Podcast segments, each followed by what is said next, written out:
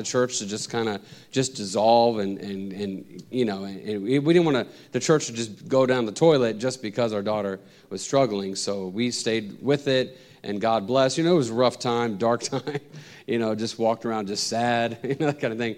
Uh, but we're in the maintenance stage now. There's a daily chemo. Uh, you know sometimes she's on like six or eight medications in a given day but right now it's just chemo uh, every night. Uh, there's nothing extra right now. When we get back we have another appointment uh, in Manhattan. But think about this too: like our hospital's not easy to get to. You know, when we do the cancer visits, you know, it's in Manhattan. You know, it's Sloan Kettering, Manhattan. So from Staten Island to Manhattan, if that's rush hour, you know, it's only a couple miles away, but for some reason it takes a couple hours to get there. But uh, you know, it's, it's just not an easy commute. Uh, so just pray for us. By the way, our burden is to plant more churches in New York City. We want to start teaming up with more guys coming.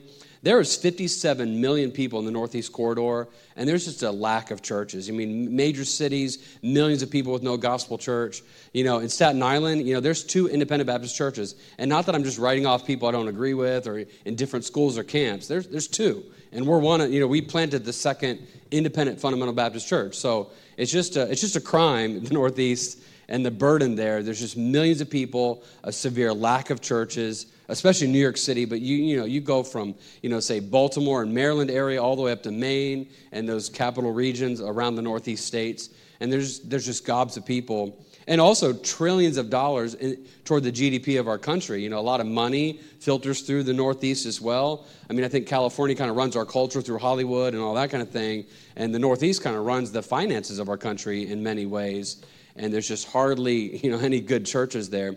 Uh, here in the spring, if you've not already heard about it, I'll give you a card after you, if you want to pray about it. Uh, but I'm going to help a church plant uh, plant a church in Trenton, New Jersey. Pastor Lou Guneri, Straightway Baptist, and and uh, Brother Barnes and some, a bunch of other guys. Maybe some of you know, like Solid Rock Baptist Church in Berlin, New Jersey, and a, a lot of those guys and those pastors. We're going to get a church planted. As far as we know, there's not really a church in Trenton. I think there's a small one that we found, but for about a million people, there's not one that's a solid church.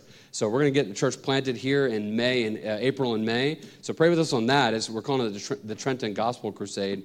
So even though you know we're raising support, kind of staying busy, grab your Bible tonight and turn to Nehemiah chapter 6. Please pray for us as we uh, transition into planting another church. And uh, it's one thing to do it the first time and to do it a second time, uh, but we will be planting churches till the Lord calls us home or calls us to another ministry. But that is our burden, that is our calling. Uh, I just designed our new prayer card, got the proof this week actually. As we were driving down to Georgia, I got the uh, front and back card. I think I texted Pastor on it, uh, so maybe it's it was given to you digitally. But once we get it printed, we'll send you a bunch of copies here. Uh, you know, my wife's home church has to have our prayer card. So, um, but anyways, you know, we are failing. You know, there's a lot we could talk about of the state of the affairs of the country. You know, I think we have dull preaching, dead congregations, and dry eyed Christians. There's a lack of personnel. There's a little provision. There's lazy praying. There's a lot of issues today. Uh, but hopefully tonight I can encourage you but Nehemiah 6, familiar passage, but you know, I just want to breathe a little bit, little fresh fire on it. But in verses 1 through 4, I think we get a burden here of Nehemiah. And I firmly believe we need a Nehemiah today. We need this, this spoken to us again. We need to be renewed in this thought of building this wall. But in Nehemiah chapter 6, it says, And it came to pass, this is verse 1, that when Sanballat and Tobiah and Geshem and Arabian and the rest of our enemies heard that I build the wall. We're starting to do something for God and build up that wall protection. We know the story. You might be somewhat familiar. If you don't know the story, please read Nehemiah. If you have some free time, it's a miraculous book of what God did, but they're just kind of building this wall to protect the city of Jerusalem and even kind of tells them, you know, I'm kind of mid project here. And it says, in that, that, that, at that time there was no breach left therein, though at the time had not set up the doors upon the gates. Kind of sounds like a church planner, you know, always in the middle of something. You know, I hadn't really set up that, that wall yet or that door. I remember when we actually added a door in our storefront and we just poked the hole. And even when we did, we did an exterior wall the same way, just poked the hole and kind of just covered it up, you know, until we could get the door in. So, you know, Nehemiah's right there. He's like, hey, we're mid project. But, you know, the enemies heard that it says in verse 2 there, that's that Sanballat and Geshem sent unto me, saying, Come, let us meet together in one, some, uh, some one of the villages in the plain of Ono. But they thought to do me mischief. And I sent messengers unto them, saying, I'm doing a great work, so I can't come down. Why should the work cease whilst I leave it and come down to you? Yet They sent unto me four times after this sort, and I answered them after the same manner. This message actually was birthed in our church plant in the second year of our plant. Uh, we lived in an apartment at that time, and now we do live in a house, which is uh, we rent a house. But we had first lived in this apartment. There was 90 apartments in our building, and we were lobby floor. So just so happened that some of you might remember this. You know, we had that septic flood, and 90 apartments worth of bathroom things came into our uh, into our apartment and flooded out you know our, our bedroom our kids room closets and hallway and bathrooms and we, we lost thousands of dollars worth of stuff. You know we had to throw out everything. Uh, you, you, know you could keep it but the smell kind of is hard to get past. And and uh, you know so that was a rough time. And at that same time we got a, a text message that uh, two of our biggest tithing members were leaving the next day and God gave me this very message, and I've kind of dusted it off. I've been traveling with it a little bit, and, and, it speaks to my situation today. But, you know, we were really discouraged. We were even thinking, like, you know, do we need to replant now? You know, it's just rough. People are leaving, and we're getting flooded, and, like, what's going on? And uh, so the, the devil has been fighting since day one. Praise God, the church is nine years old, and it's still going. Hey, they ran out of chairs on Thanksgiving. We had Thanksgiving Sunday, and the new pastor said we ran out of chairs. There was just, it was filled. Praise God. But listen, let's have a word of prayer and see what God has for us. Heavenly Father, we can't come down from this wall. Lord, help us tonight just with a quick thought of just not coming down from the wall, do, doing what God has called us to do, whatever that responsibility may be uh, here in Columbus, Georgia, for whoever person tonight. It means something very different for, than for us in New York City. But Lord, it's all the same. It's all in ministry, it's all in church and doing something for God. Lord, we need that today. We need Nehemiahs, and we need people that will build a wall and serve our pastor and, and, and unite with the local church and do something for God, Lord. We need more of these. We need a thousand Nehemiahs, Lord. And I pray you'd help us with this thought tonight. We pray this in Jesus' name. Amen. Tonight, I want to give you three, uh, three reasons I can't come down. Three reasons I can't come down, and reasons you shouldn't come down either. But first of all, uh, the first one's very simple, but the reason we can't come down from the wall, the reason we can't stop doing something for God and stop building a wall for God and doing a work for God is because Jerusalem lieth in waste. Jerusalem lieth in waste. Look at uh, chapter 2, verse 17. Look at chapter 2, verse 17. He says right here, that uh, this is chapter 2, verse 17. Then said I unto them, You see the distress that we are in. Of course, you know, back in chapter 1, you know, they're, they're, the city's on fire. You know, there's a heaping pile of rubble. Wall was broken down in verse 3. You know, that's chapter 1. And the gates were burned with fire. And he's like, Listen, it's a, it's a distressful situation. It, it's, a, it's a bleak uh, you know, uh, you know, scenery. You know, it's just an, it's something we can't get beyond. I mean, it's one thing to say it's a, it's an issue today. It's another thing to see heaping piles of rubble. I mean, if we came to church tonight and Grace Baptist was up in flames, it would break our hearts. I mean, we just patted those a few years back. We just kind of painted this you not too long ago, and we have all this Christmas decoration, and everything's burned up and we, we would all do something about it, right? We would have got here, probably had church in the parking lot, but we, we would all have said, hey, Pastor, I want to give you some extra money. Let's rebuild the church. Let's, eh, we've always wanted extra space. Let's kind of finish the building up the road. And by the way, that looks beautiful up there. He gave me a tour in May. I love that place up there. I can't wait till you guys get that done.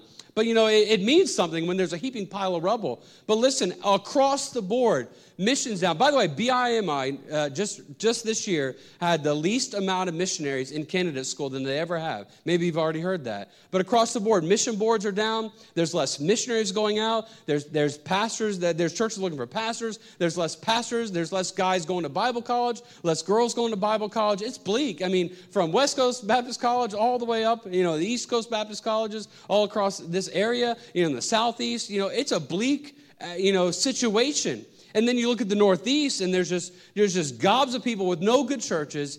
I mean, listen, we are in a distressful situation.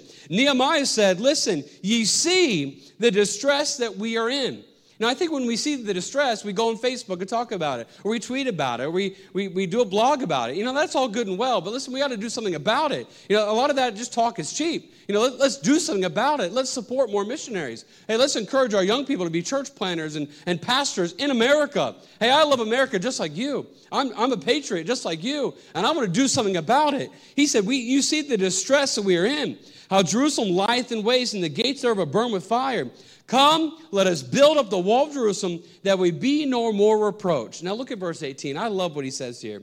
He said, Then I told them of the hand of my God, which was good upon me. When you can look at a heap of piles of rubble, man, you, you must be a man of God. You, you're like, listen, God's good. Listen, God's great. You know, I think we have to kind of get that way in ministry sometimes. You, you look at all that happens and flood, you know, septic floods and people leaving and people cursing at you and talking about your wife and one, one you know, we've been to the cops over situations and oh man, listen, I could just unload on you tonight. And then and then to, to weather COVID, I see Black Lives March by the storefront. I'm like, okay, that's that's interesting. You know, and then our you know, shortly after that, then our daughter gets cancer. I mean, listen, we've been through it. But but you know, God is good. I should be in hell. And I ain't a perfect Christian. I ain't a perfect pastor or a church planner. I'm waiting for that perfect guy to come up there and, and just plant a thousand churches. But, but listen, until they all come, you know, we're going to do a work for God. But, you know, God's good. God's good, you know, and He's good upon me as also the king's word that is spoken unto me. And they said, Let us rise up and build. Let's team together to do something for God. Hey, Nehemiah, we want to get behind you in this wall project. We want to build this. Jerusalem lieth in waste. The reason I can't come down tonight, the reason I can't stop church planting, the reason why you shouldn't stop here at Grace Baptist is because we need to rise up and build. We need to rise up and build. So they strengthen their hands for this good work. Missions is a good work. Church planting is a good work. Worldwide, you know, missions, the 1040 window, Southeast Asia, South America, Africa, all over the world, the Arctics, Australia, the Caribbean, all uh, America. It's a good work. We ought to do this good work. He said, We need to build a wall. We need to start by protecting our city. We need a good work. What is a church? Well, it protects the people of God. It, it's where there was no praise of God, no worship of God, no church, no, no house of God. And then you plant one, and then, and then for the first time, God smells a sweet smelling savor. Think about church planting. In, in a place where there was just the devil was running rampant, thought it was his area, and I'm prowling around seeking whom I may devour, and I have control of this area. And then you have this kind of church planter comes, and of course, Satan fights him, but, you know, but then for the first time, there's a sweet smelling savor. I love church planting. I love missions. Think about that. You know, maybe some tribe in South America, some tribe in Africa, or, or, or some major city in Southeast Asia, and then, and then, then there's a church there. Praise God. Jerusalem lieth in waste, but we need to do something about it. I want you to listen to the words of a preacher. This preacher said this about America. We've had a, we've, uh, about, uh, I'm sorry, about his country. He said, uh, We have arrived at a crisis in the church. We, uh, we've, uh, we, we're at a crisis. Uh, it should awaken a deep feeling in every heart. We have turned away from God. We have grievously back- backslidden. We have fallen into open sins. Uh, he went on to say, and now God is ready to come out in judgment against us. He's already chastening us with his sore displeasure. Reverend Bidwell to national bunch of national preachers, and it was said in 1846. 1846, he said, We are in a crisis. I mean, if, if Reverend Bidwell thought in 1846 we were in a crisis, in the culture that he lived in. Listen, we are in a crisis. We're in a crisis. Now, I'm not in a lot of the nonsense now. I'm kind of a little disconnected from social media, which I kind of enjoy. But, you know, we are in a crisis. I don't know what they're fighting about these days, but I don't really care. We're just going to plant some churches, but it's a crisis.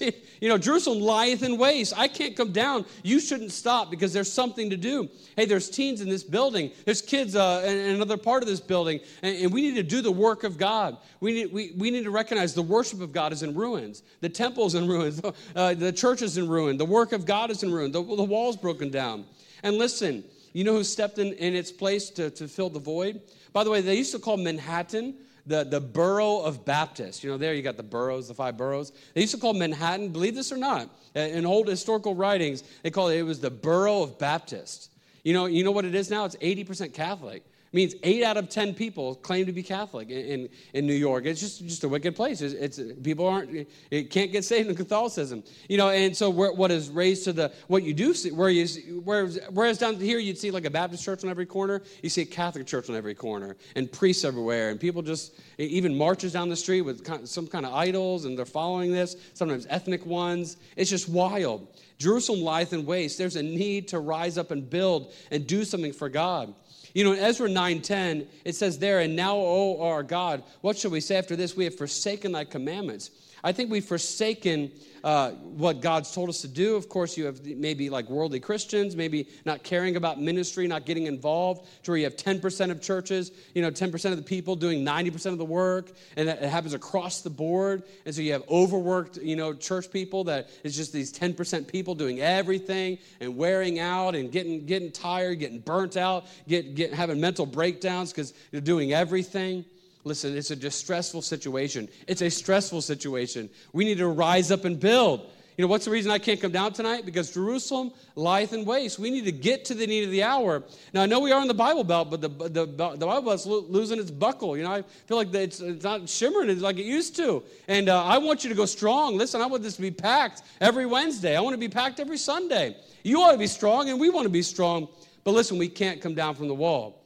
Number two tonight, the reason I can't come down from the wall is because the enemy is fighting. Now, that almost goes without saying, but go back to six. It was our opening text. But, you know, when those rest of those enemies had heard, you know, they wanted to meet together. And, uh, you know, it's kind of interesting. There's a lot of church planting coaching these days, you know. Now, not, not really in our circles, you know, but I did hear of a guy, he paid a church planting coach and, uh, you know, it's a guy I knew, too. I went to school with him. He went a different direction. He was just telling me this wacky story. He paid a coach. I don't know what the amount was, but he, he, he needs his money back. By the way, uh, the church that he was planting, it, do, he, it failed and never got off the ground. It closed down. So the coach, I don't know what the coach said, but it was some bad advice because uh, the church closed. So, I mean, listen, I don't care what you said. You said something wrong. But, you know, um, and so you know, the, you know they, they always want to have a conversation. They always want to act like they're an expert on what happens. But God's already put the plan in here. And I'm not, I'm not trying to oversimplify or overcomplicate, but God's made it very clear we need to evangelize. You know, I think that the, the state of affairs today, you know, the enemy is fighting. I think we've lost sight of soul winning. We've really lost it. Now, I know we all fight of the methodology of soul winning, but across the board, we're losing sight of that. It still is evangelism and soul winning and winning the lost. It's just really what it is. If there's empty seats, you got to fill them. And then, then after you reach the person, then you have to disciple them. Yes, discipleship is key. It's not necessarily primary. Primary is reaching the lost. Secondary discipleship, it's all laid out in the Great Commission. We're to, you know, reach people, disciple them, see them added to the church, baptize, and then grow the local ministry. But the enemy fights against that, fights against evangelism, fights against soul winning, fights against uh, what the work of God is. And they were fighting. They, hey, let's go talk together. Well, you know, um, you know, Nehemiah said, listen, I'm doing a great work. I'm doing something. I can't talk about something. I'm doing something. I don't want to talk to you about it. I don't, want, I don't need to go to the coffee shop and no, no. I don't need to talk to you about church planning and pastoring and ministry and the, the 10 best ways to plant a church or 10 best ways to grow a church. I, I don't have time for that because I'm, I'm, doing something. I'm, I'm building this wall. Look, look, I got this wall to build here and, and I don't have time to talk about it. I've already got a plan. I've already got the money for it and it's time to build the wall. I don't have time. The, the enemy's always fighting. Fights the outreach, fights the building, fights the discipleship. Oh, listen, uh, the enemy fights discipleship.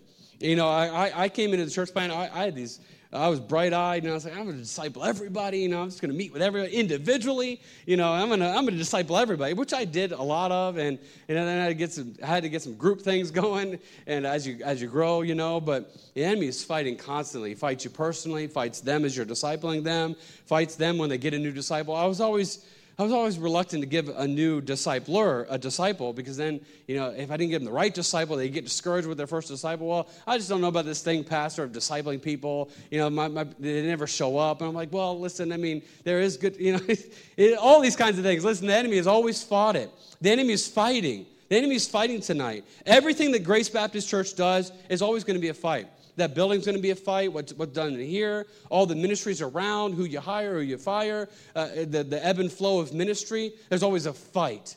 But listen, that's not a reason to stop. That's not a reason to come down. That's not a reason to just to forget about the wall that we are building. We are building, building protection.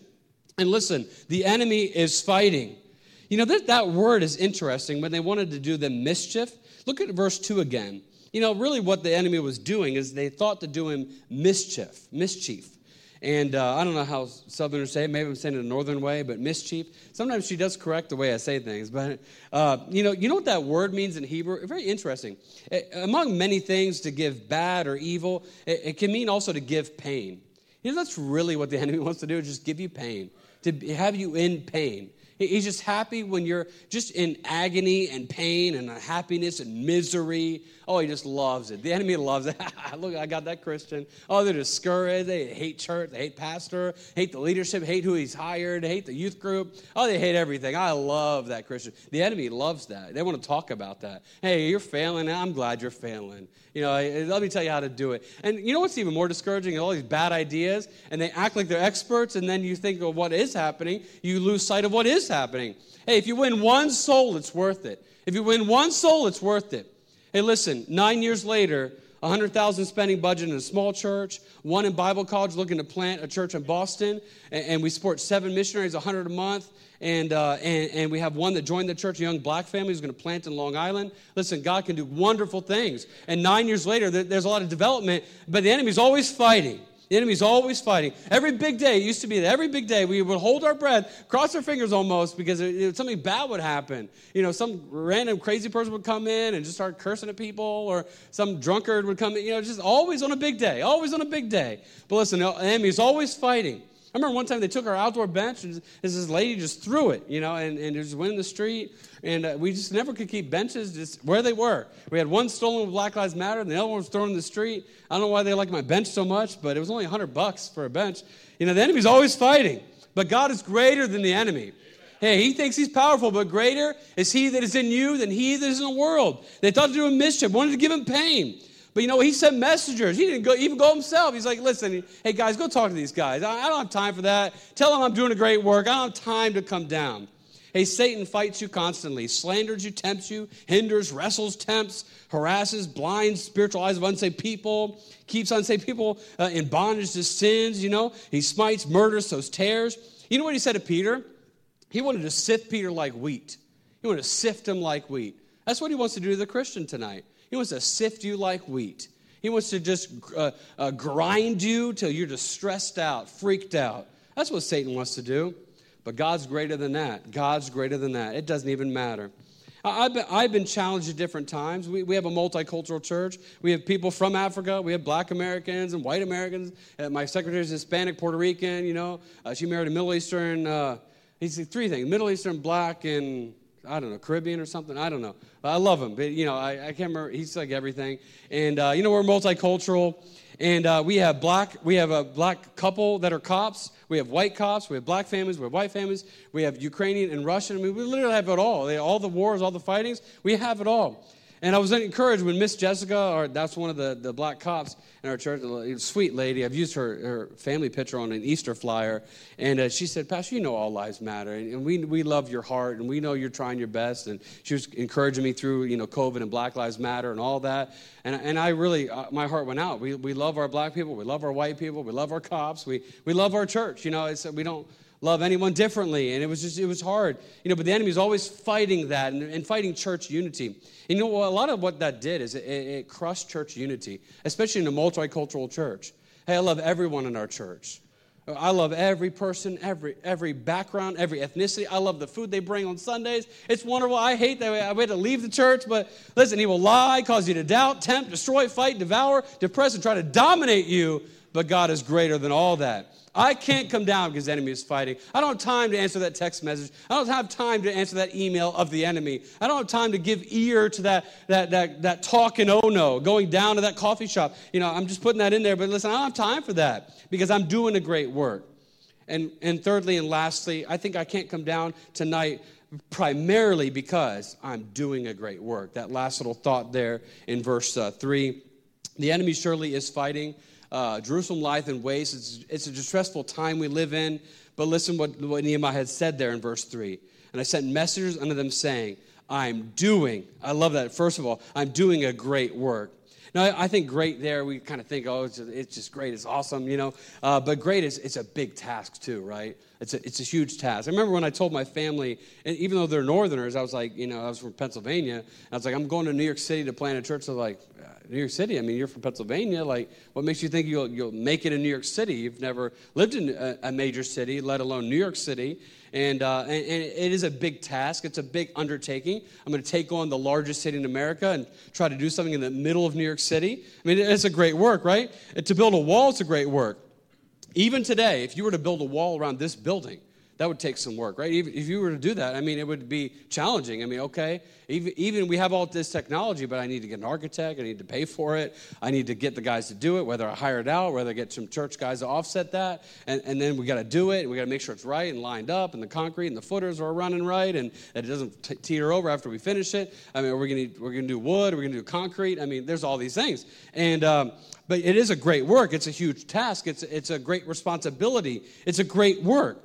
I mean, there's much we can say about this work, but let me make it very clear. I'm not great, but the work is great. The work is great. The work, the work is, satis- is satisfying to the soul. The work is great.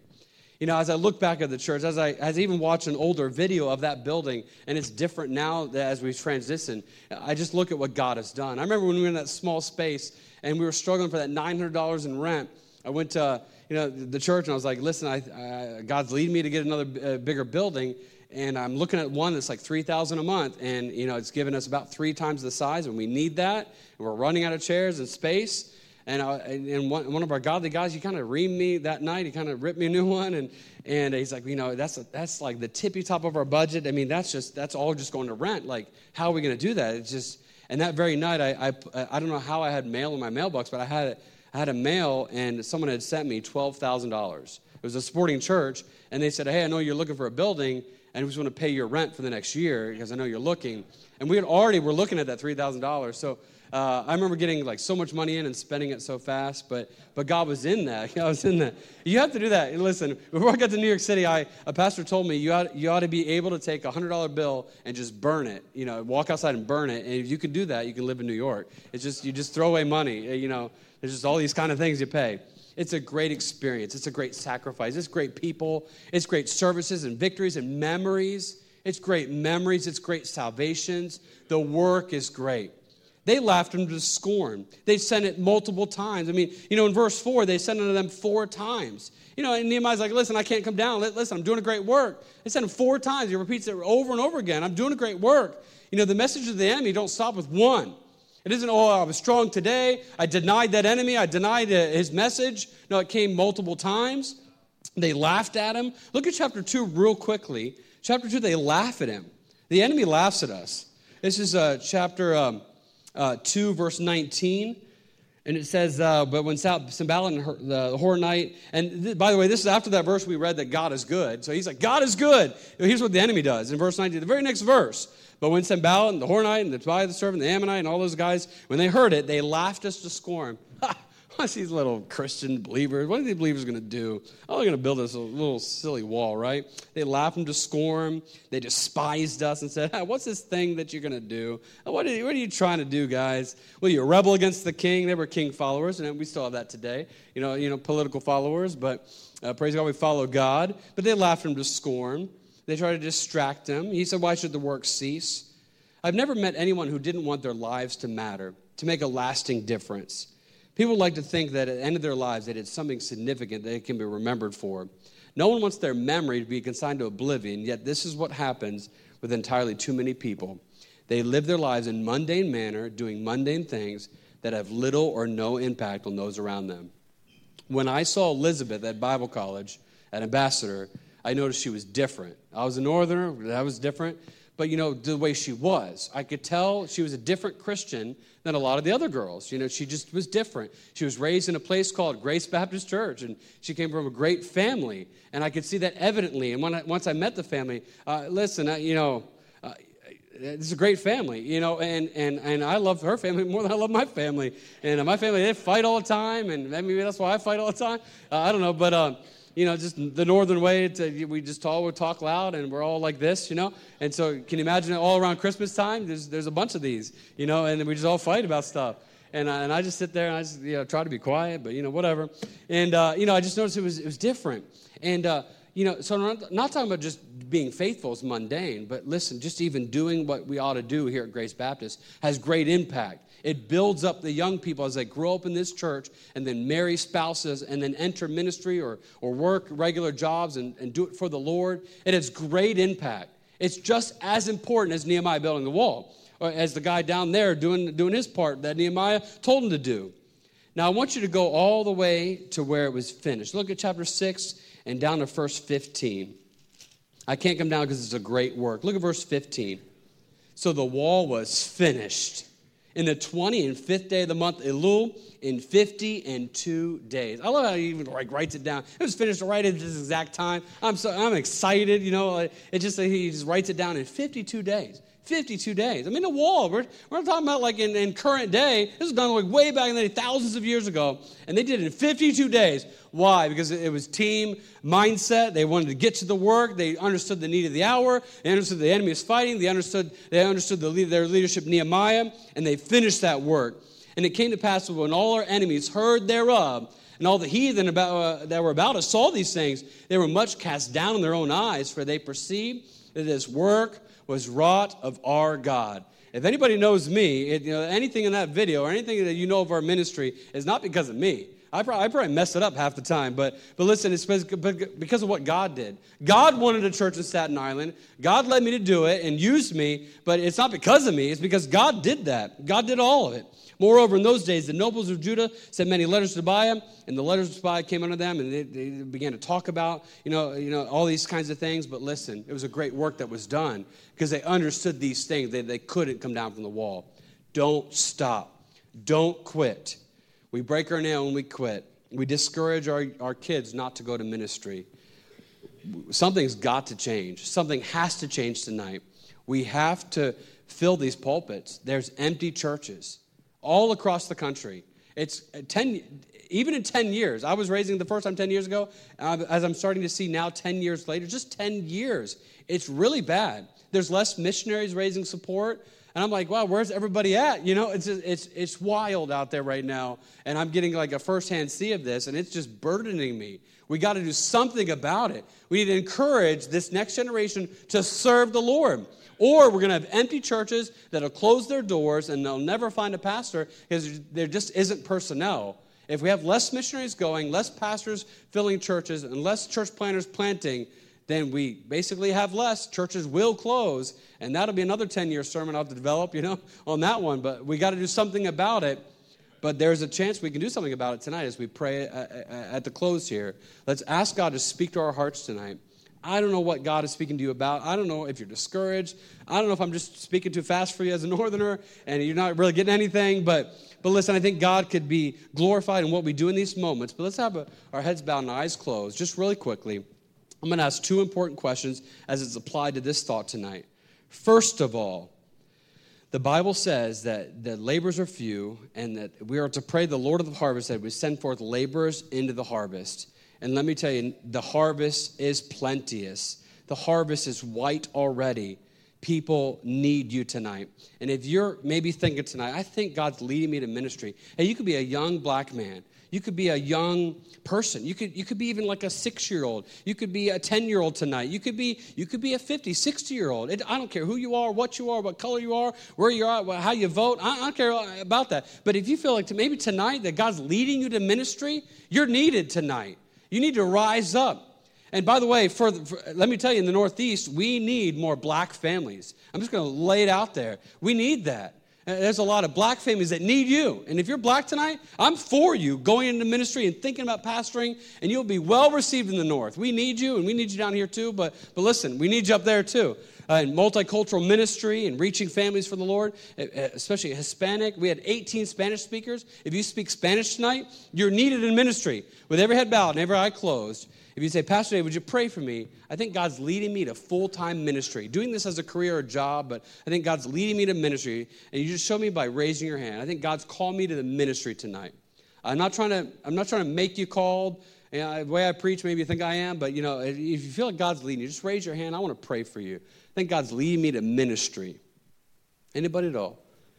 I see that hand. Thank you. I see that hand. Anybody else? All right, you can put your hands down. Maybe I didn't see it, but, uh, but thank you for those that raised their hand for ministry. And I, I do pray as we close, I'll pray in a second, and I do pray that you'd have open doors of, of clarity for ministry. But let me ask you a second question, because here's where the rubber meets the road. As I preach this in other places with these similar thoughts, usually it's just a couple hands that are raised, but the, all of us now remain, right? We, there's a work at Grace Baptist right here in Columbus, Georgia. Who would say tonight, you know, I, I, I need to be doing more or get involved in something new here, but I need to be doing more at Grace. I need to get more involved here in the local work. I need to get, get to my part of the wall here at Grace Baptist. But tonight, maybe, maybe you're renewed in your commitment. Maybe you want to do more. Maybe you want to just get involved in something. And listen, you're needed here. But you'd say, Pastor Dave, would you pray for me? I think God's leading me to get more involved here at Grace. A hand already up. Anybody else uh, would join this? Really all across the room and all sections. You can put your hands down. Thank you for your honesty. If, if it's something you're, you're not, not really doing anything right now and you want to get involved in something, go to your pastor right away and let him, uh, let him know that. You know, I want to get more involved. I feel burdened for such and such ministry. Would you help uh, fit me in somewhere, pastor? And he'll fit you in. Every pastor that gets that, he will fit you in somewhere. And talk to the leadership here and let them guide you in that. But let me pray for you. Heavenly Father, would you, first of all, be with those that raise their hand for ministry? Lord, we need more preachers. We need them all over New York City. We need them all over the Northeast, from Maine to Baltimore to, to Boston to New York City to Philly to Pittsburgh to Harrisburg, uh, all over Pennsylvania, you know, uh, Buffalo, New York, and Niagara Falls. Uh, we need preachers all over the Northeast. We need church planners all over the Northeast. There's millions of people we need, we need pastors and ministry people all across the world. Africa needs, needs the gospel. Southeast Asia needs the gospel. South America needs the gospel. North America, uh, Canada needs more churches. And Lord, I pray you be with these people that feel a call to ministry. Make it clear, open doors. Maybe they need to get an education in a Bible college or Christian college, but make that clear as to which one and what to do and for how long and guide them through that process as you, as you did for me. And then I met Elizabeth Acree and uh, be with all that and all the process for that. But then for those that want to get involved here, Lord, we're going to stay at home and we're going to we're going to be faithful here. We need more soul winners. We need to get back to old fashioned soul winning winning the soul praying over the soul battling for the soul. Someone did give up on me and someone needs to not give, uh, give up on somebody here in columbus georgia. We need more soul winners and disciplers and, and people getting baptized and encouraging in that direction and joining the church and serving the church and doing the finances and doing the children's ministries and teen things. And we need to get more involved here locally this church needs to remain strong as, as all other churches. But Lord, would you guide us in these things, Lord? Be with these people. Maybe there's some, it's the first time they're considering something and lead them into ministry, Lord. Help them to find their niche, their spot to be at, the, at that wall. But Lord, tonight, what a great work we have before us. We are but one church and one congregation, but collectively we join hands across the nation. We need to do more in our generation. This is our generation. I'm unwilling to just hear talk about it. I want to do something about it. And I pray that's our heartbeat tonight, collectively tonight, as we're all serving together. Help us with these things. We pray in Jesus' name. Amen. Brother. Heads bowed and eyes closed. Go ahead and stand together as the uh, invitation hymn uh, begins. Uh, if the Lord worked in your heart tonight, uh, the altar is open. Uh, those of you that raise your hand uh, to commit to ministry, to full time service, or, or, to get involved here at the church ministry, maybe it was to begin soul winning more, be more serious about it in our everyday lives. the altar is open now to come make those decisions and commitments to God.